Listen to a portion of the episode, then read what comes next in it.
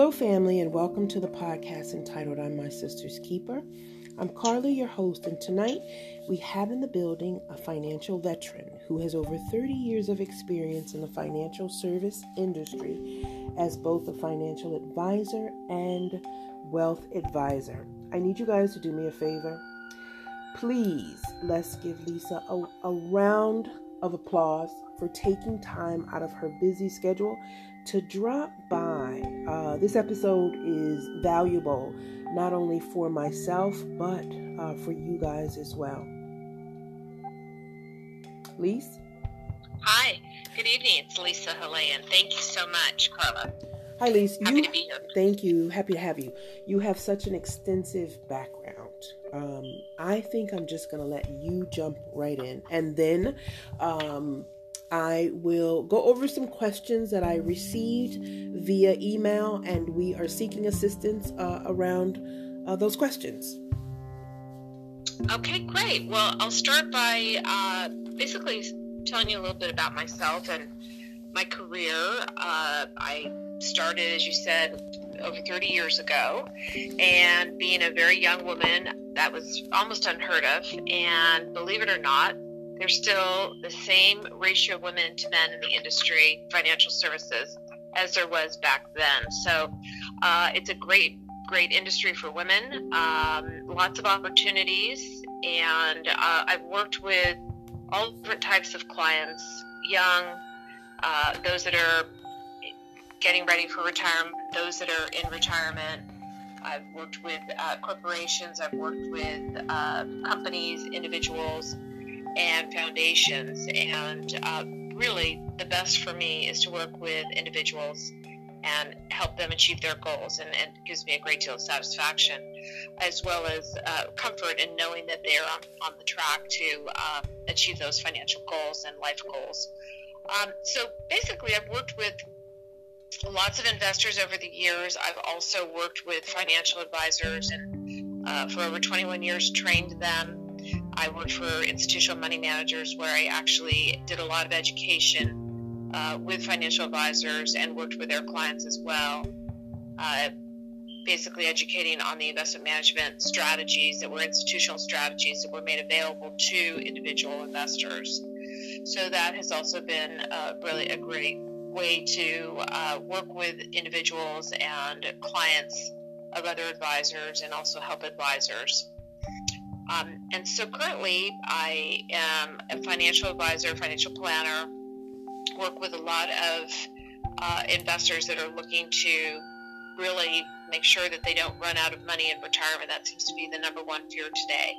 Yeah. And uh, so that's that's basically uh, the basis for the, a lot of the work that I'm doing these days.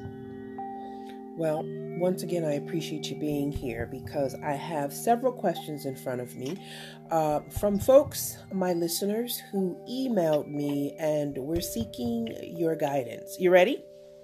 I'm ready. Let's go. Okay, so my first email. In this day and age of uncertainty, how does one go about trying to save for a rainy day? Great question. So, and there is so much uncertainty on so many different levels. Absolutely. Um, right, and so we don't know what's what is really going to be, um, you know, the the situation surrounding Social Security, what's going to happen with retirement uh, accounts, what's going to happen with taxes, what's going to happen with the economy. A lot of different issues out there. So, the first thing that I would say is that it's never too late to start saving for a rainy day. It doesn't matter your age, but you have to start somewhere, and just getting getting that part uh, done is important, and uh, you should be commended for that. I think the first thing would probably be to create a budget. I don't really like to use that word. A lot of people get scared of that word, but understanding really what you spend on on a day-to-day basis, weekly, monthly basis is really key.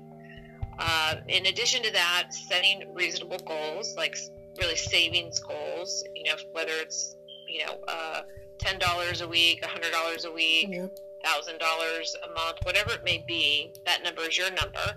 And you want to make sure that you can attain that goal. Um, so it's really about looking at how much you're spending and assessing how much you can save within your means. Uh, you don't want to really make it uncomfortable where if you're living paycheck to paycheck, Yeah. you know, what's the best way, right, to save. Uh, the other thing I would say is if you have a um, employer sponsored account and you want to utilize that and take a look at, at opportunities out there where you can start saving. Okay. Sounds good. Next question. This is from Pamela Clark, and Pamela says, Hey Pam. Her question is What are three behaviors one needs to exhibit when becoming financial financially responsible? Great, great question. Yep. Uh, I would say the first one is discipline because it's easy to be tempted to move away from your, your goals of savings and being on track to be financially responsible. So you want to use discipline and stay disciplined. I think uh, another uh, behavior, so number two would be accountability. So, you know, if you're going to commit to a goal, make sure it's a goal that you can can be sure to, to make and, and stick with. Uh, don't really uh, establish goals that are unattainable. Be reasonable. I think that's really key. So you want the accountability. Yep. And then the next one is really acknowledge. Acknowledgement would be be it at number three. But I think when you acknowledge the fact that you're achieving that goal, you want to give yourself kudos and you want to say, "Gee, I'm on track." So you want to continue to, to check what you're doing to make sure that that's still a goal that's attainable, and then give yourself really, you know, the praise and the acknowledgement that, that you're on track and you're doing that. Okay. That sounds good. Um next question. So there's no name on this email. However, the email states the following What advice would you give to a newly married couple who obviously, you know, uh, will have uh, uh, joint accounts? Uh, but this is pertaining to a banking a bank account. Do you advise? And I'm assuming this email is from a woman. Um, well, it has here. What are your thoughts on having a separate checking and savings account versus one with your partner? Yeah, that's that's an interesting question. It's a, a discussion that I had last week, actually, with uh, a dear friend of mine that's been married for uh, about 30 years. Wow. And yeah, and so basically, well, I live in the state of California. In the state of California, it's a law that when you get married, that you establish a joint checking account and that everything goes into the joint checking account, which means Okay. uh, that your your paycheck. So if each spouse is working, then your paycheck is, is to go into that joint checking account. Now I know that can be tough for for many people, and there might be philosophical reasons as well as uh, estate uh, planning issues, inheritance, that sort of thing. So I think what makes a lot of sense and what I hear a lot of couples do is they actually set up a household account hmm and within that household account, all of the household expenses and bills are paid out of that joint account that's the household account. Right. And in most cases, they have their separate accounts where they can fund the, the joint account, the household account, Right. uh, if they don't feel comfortable having their paycheck go into that account. But you have to work together and you have to trust one another and, right? You're married. Hello. You're married. Yeah. That's. You're married, exactly. Hello. Yeah. And typically, there's one spouse that handles the bill paying, Exactly. and um, and so at least in today's day and age, it, it tends to be the, the, the wife or the female in Right. the relationship in the partnership. Uh, back in the day, a lot of women that I had met um, were the surviving spouse and had never touched the checkbook. Wow. So it, people have come a long way these days, but you just have to determine what roles are best for each of you. And um, I, I would say the combined household account works best. Okay. Um, I have a question here from a Ava Blickstein, and Ava states, "Hey Ava." She said, Hi, Carla. Interested in buying a home with my boyfriend. However, we're not on the best of terms. If we were to break up, what type of financial setback would I be up against? Kisses. Yeah. this sounds like a mess, well, Ava girl. Yeah, I. The first thing I would say is be careful. be very careful. Uh, protect yourself, and um, you, you really should be on the same page. So if, if you're in a situation where you're not getting along all that well, yeah. uh, chances are things could get worse mm-hmm. rather well before they get better. Yep. And owning property really complicates things. So I know of a, uh, a couple that were only married nine months when the wife filed for divorce. They bought a home together. Uh, probably five months, six months prior to filing for the divorce and it was a nightmare. You can always bifurcate the property, but um, it, it, just it's a, it's a pain in the neck, and that was a divorce. So with a boyfriend, it's probably going to be a, a, tougher situation. Um, it's probably not a good idea, and you should see if you're able to uh, qualify for that property on your own, and that's that would be my best advice to you, because once you start commingling assets with uh, a person that you're not married to. It's a big um, mess. Yes, it, it, it, opens up uh, a can of worms, so to speak, or Pandora's box. And, you know, it's bad enough doing it while you're married in, yeah. in a marriage that maybe is not going to last. Thank you so much, Ava. I hope you got that. This next question is from Stella Wells. And Stella says, Hey, Carla, uh, what advice would you, well, this is for you, Lisa, but what advice would you give to a fashionista who walks around with red bottom shoes on, uh, but shares a bedroom with a family member because she can't afford to pay her own rent? There you go. okay. Well, the first thing that comes to mind is that uh, an older uh, uh, episode of Sex in the City yeah. where Carrie Bradshaw loved her red bottom shoes. We all know what they are. Yes, yes. And in addition to other designers, one in yeah. particular. And that's exactly what the situation was. Although she had her own apartment and struggled to pay the rent, uh, but was always able to buy the shoes. So, first of all, that um, that's kind of a no-no. Uh, basically, you you want to be able to ask yourself, gee, is this something that I can afford? Do I need it? Um, it's about the responsibility, it's about the accountability, having discipline.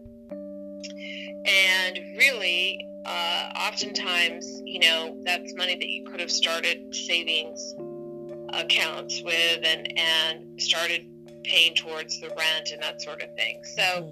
it, you know, it, it boils down to you know what's what's really important to you. And if you need to be paying the rent then you want to kind of focus on on on being able to do that and how to do that. And then if you're saving the money if you're able to pay the rent and then you start to save the money then sure then why not splurge? I mean there's always um, opportunities to splurge and the right time to splurge so right. i completely understand that.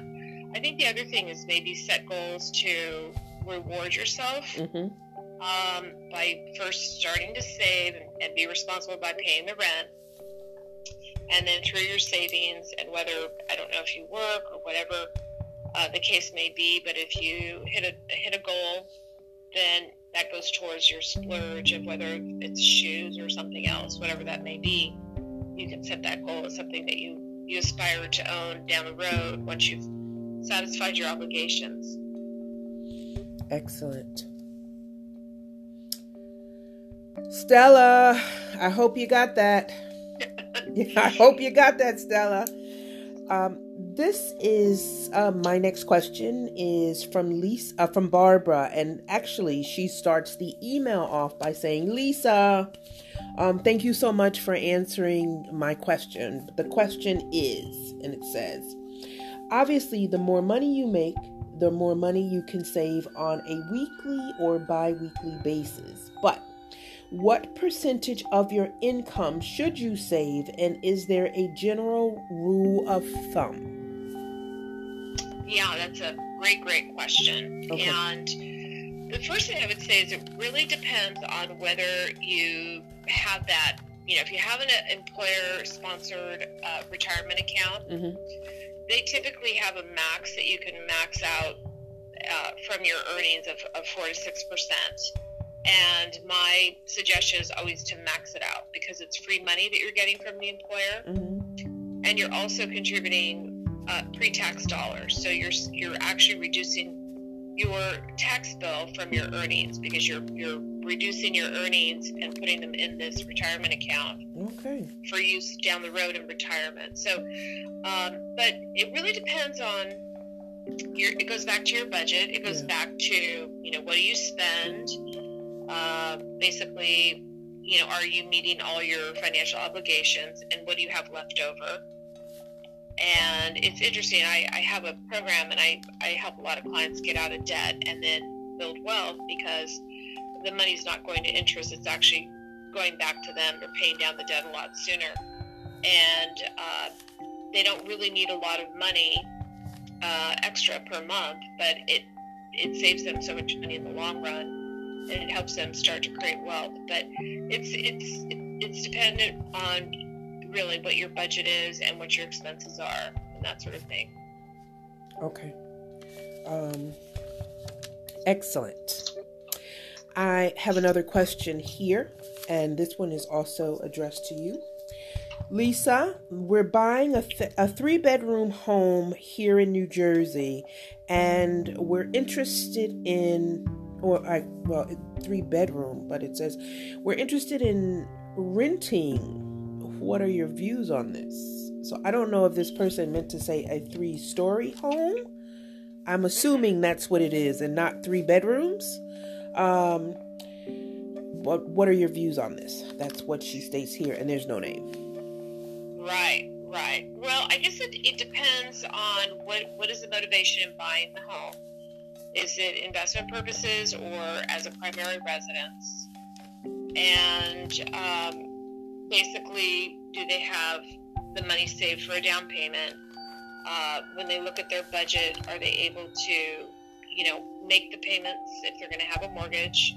I think the, the interesting thing is a lot of uh, people um, think about home ownership, and, and it is an investment, so to speak, and it is a great uh, American dream. Yep. But there's a lot of other things that you have to keep um, or really take into account, such yes. as the taxes, yes, right? That's, that's huge. The repairs, yeah. yeah. And so you might be able to make the, you know, from your budget, you might be able to make the mortgage payment, but it also should be able to include monies that you can put aside for repairs, for the taxes. There's insurance also that comes out of that, and uh, and sometimes, you know, it, it really boils down to a personal preference because sometimes people prefer to, to rent because they don't want to be bogged down with uh, all the different things that I just mentioned, all the upkeep and the mm-hmm. expenditures and that sort of thing. So um, it really, the question be- becomes, you know, what is the intention of the purchase of the property versus uh, renting, especially is this a primary residence or income producing? Is it something you're going to do you plan to live in this home for, you know, more than 10 years, that sort of thing? Is that also, if you're going to get it, have a mortgage, then that also goes into that as well.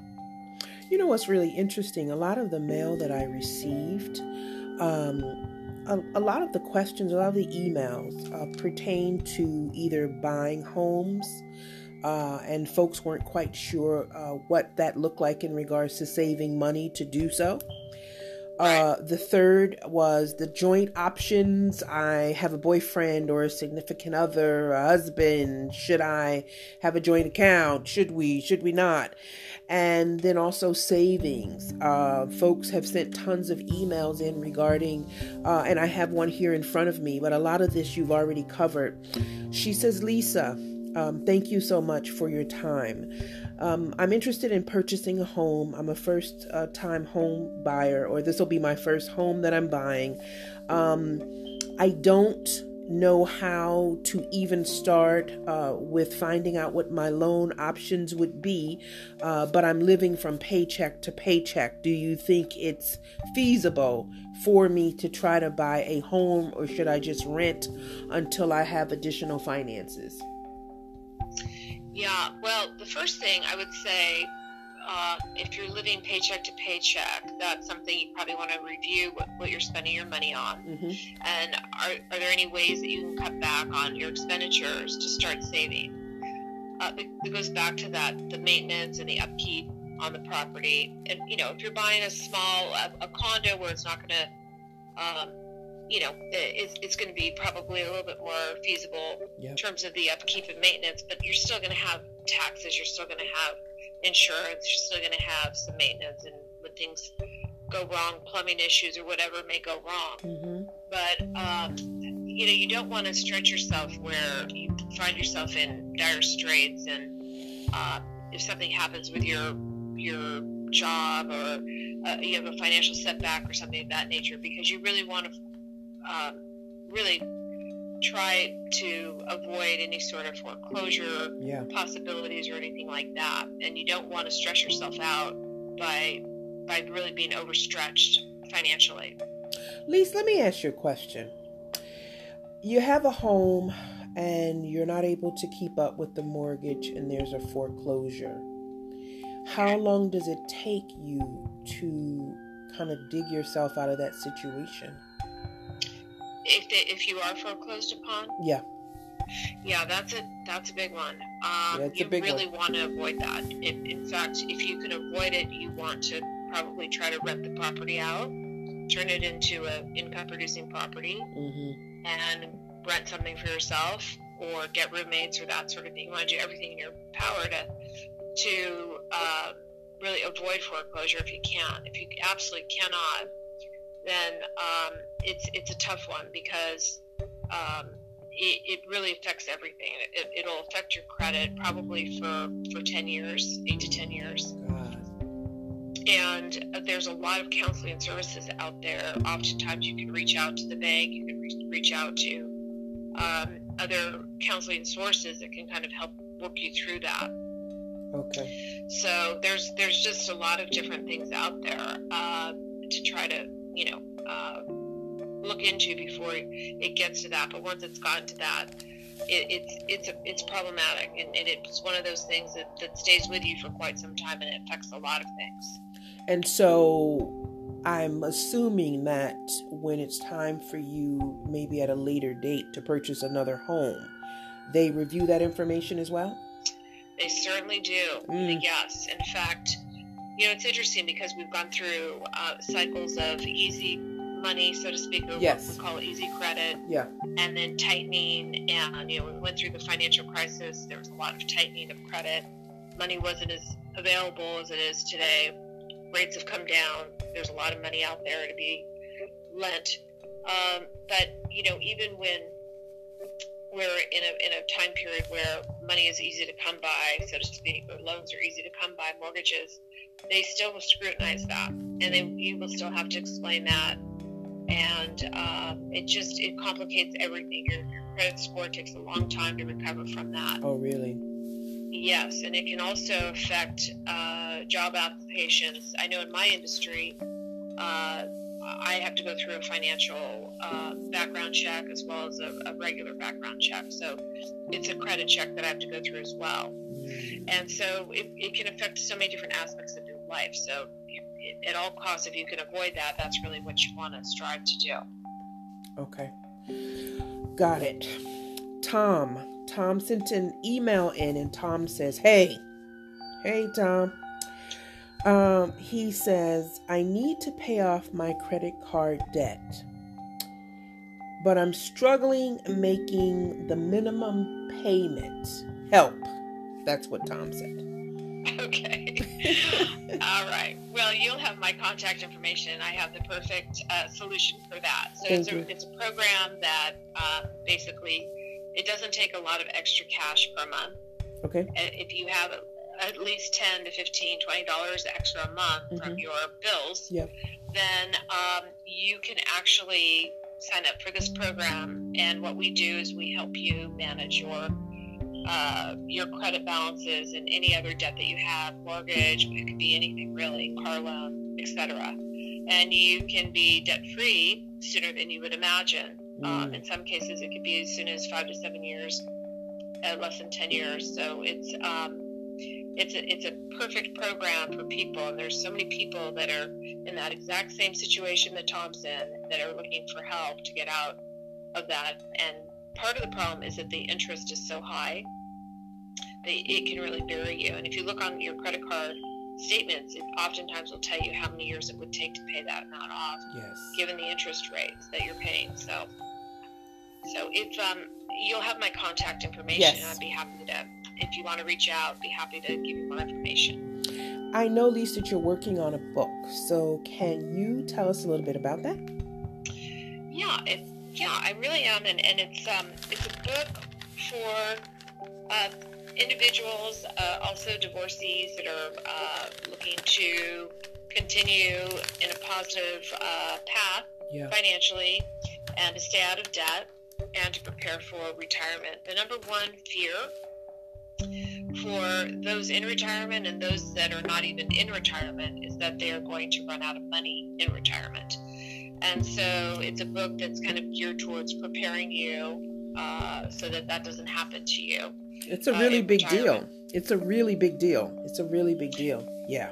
Yeah, it is. I, I teach a, a, workshop that uh, is titled The 10 Biggest Mistakes People Make in Retirement. And wow. um, so that will be incorporated or it is incorporated in the book. Oh, and so there'll be great. a lot of those tips as well in there. Okay, excellent. Um, well, Lisa, it was a pleasure having you in the building this evening. Um, myself, as well as listeners, received tons and tons of helpful information that will definitely lead us down the right track of um, trying to be financially responsible and uh, how to avoid some of the pitfalls that people are, you know, setting themselves up for on a daily basis. Um, I will get the information from you so that um, the listeners who are interested in reaching out and purchasing your book We'll have that information on hand.